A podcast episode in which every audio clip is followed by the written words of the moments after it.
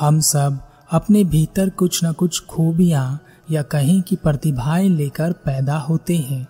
लेकिन ऐसे कितने लोग हैं जो अपने टैलेंट या प्रतिभा को पहचानते हैं। दुनिया में सत्तर प्रतिशत लोग ऐसे हैं जो अपनी प्रतिभा को पहचानते ही नहीं हैं।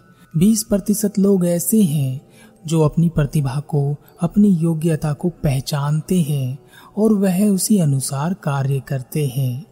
दुनिया के दस प्रतिशत लोग ऐसे हैं जो जिस काम को करते हैं, वही उनकी प्रतिभा बन जाती है।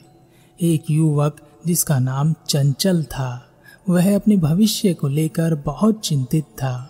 एक दिन एक नगर से जाते समय उसने एक गुरु को देखा, जो अपने प्रवचन दे रहे थे।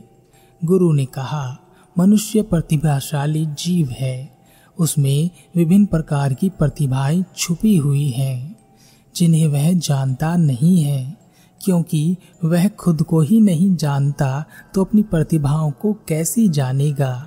इसलिए अपने आप को जानो और पहचानो। गुरु के प्रवचन सुनकर चंचल को लगा कि शायद यह गुरु उसका भविष्य सुधार सकते हैं, सवार सकते हैं। इसलिए वह गुरु के पीछे पीछे उनके आश्रम पहुँच गया और गुरु के पास पहुंचकर कहा हे गुरुदेव क्या आप मुझे बता सकते हैं कि मैं कैसे अपनी योग्यता का पता करूँ, कैसे मैं अपनी प्रतिभा को पहचानूं ताकि मैं अपना भविष्य बना सकूँ। गुरु ने कहा हमारी योग्यता वही होती है जिसमें हमें खुशी मिलती है अपनी खुशी का पीछा करो तो तुम्हें तुम्हारी प्रतिभा अवश्य मिलेगी। लेकिन गुरु को रोकते हुए चंचल ने कहा, बस गुरुदेव, मैं समझ गया। आपकी बात खुशी का पीछा करना है ना? मैं करूँगा। अपनी खुशी का पीछा। आपका धन्यवाद।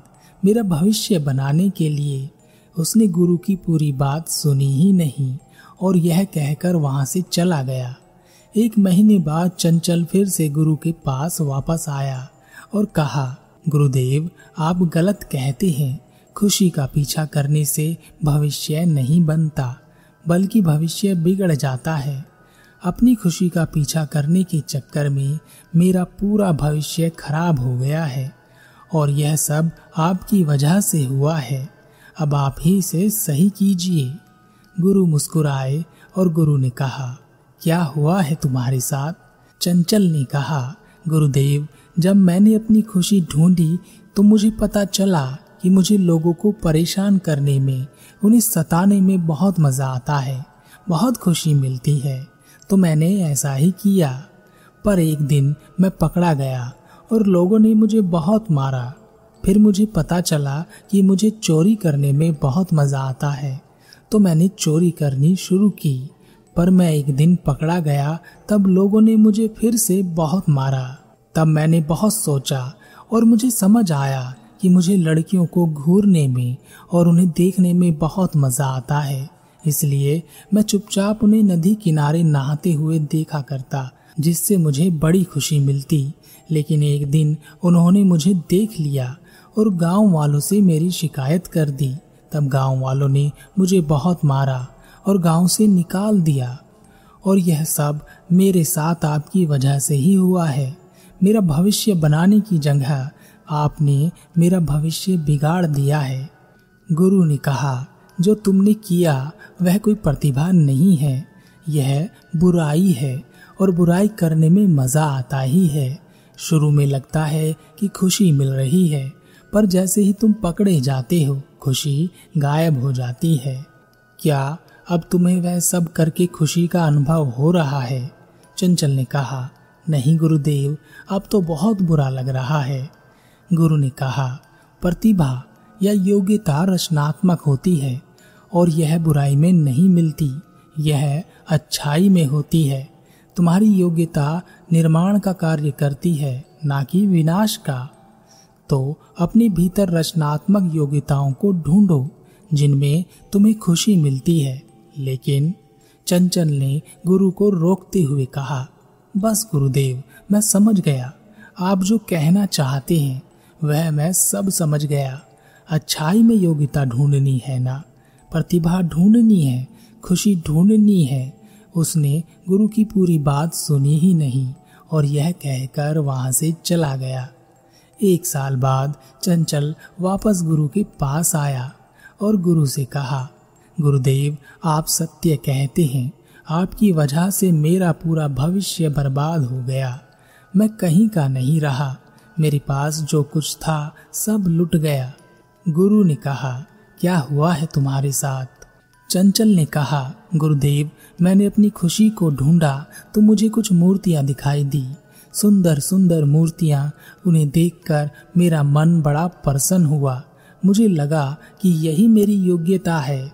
तो मैंने मूर्तियाँ बनाना सीख ली, लेकिन कुछ दिन बाद ही मेरा मन इन मूर्तियों को बनाने से ऊब गया।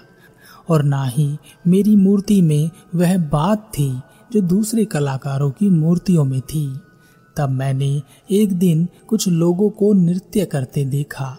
वह गजब का नृत्य कर रहे थे। उनका नृत्य देख सभी लोग तालियाँ बजा रहे थे। और मुझे लगा कि शायद यही मेरी प्रतिभा है। तो मैंने नृत्य सीख लिया। लेकिन जब मैं लोगों के सामने नृत्य करने लगा तो लोगों को मेरा नृत्य पसंद नहीं आया और मुझे भी उसमें कोई खास रुचि नहीं रही। एक दिन मैंने कुछ योद्धाओं को आपस में लड़ते हुए देखा। उनके युद्ध कौशल को देखकर मुझे बड़ी खुशी हुई और मुझे लगा, शायद यही मेरी योग्यता है, यही मेरी प्रतिभा है। तो मैंने भी तलवारबाजी सीखने का निश्चय किया। पर कुछ दिनों में ही वह मुझे बेकार लगने लगी। मुझे लगा, शायद मेरी खुशी गलत है। एक दिन मैंने एक बड़े व्यापारी को देखा। क्या ठाट बाट होते हैं उनके। मैं उनके जैसा बन जाना चाहता था। मुझे एक खुशी मिली कि मैं उनके जैसा बन कर दिखाऊँगा। और तब मैंने निश्चय किया कि मैं भी एक बड़ा व्यापारी बनूँगा। मैंने अपनी सारी संपत्ति बेचकर व्यापार में लगा दी। पर यह व्यापार व्यापार मेरी समझ से बाहर ही रहा और मैंने अपनी सारी संपत्ति गवा दी और कर्जे में डूब गया। जिस भविष्य को संवारने की चिंता मुझे खाई जाती थी, अब वह नहीं रहा, सब बिगड़ गया। गुरु मुस्कुराए और गुरु ने कहा, हमेशा जब भी किसी से ज्ञान लिया करो या कोई कार्य किया करो तो उसे पूरा समझो और करो।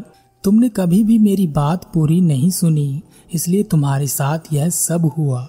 अब ध्यान से सुनो, हमारी प्रतिभा हमारे अंतर से जुड़ी होती है, इसलिए उसे करते समय हमें खुशी मिलती है।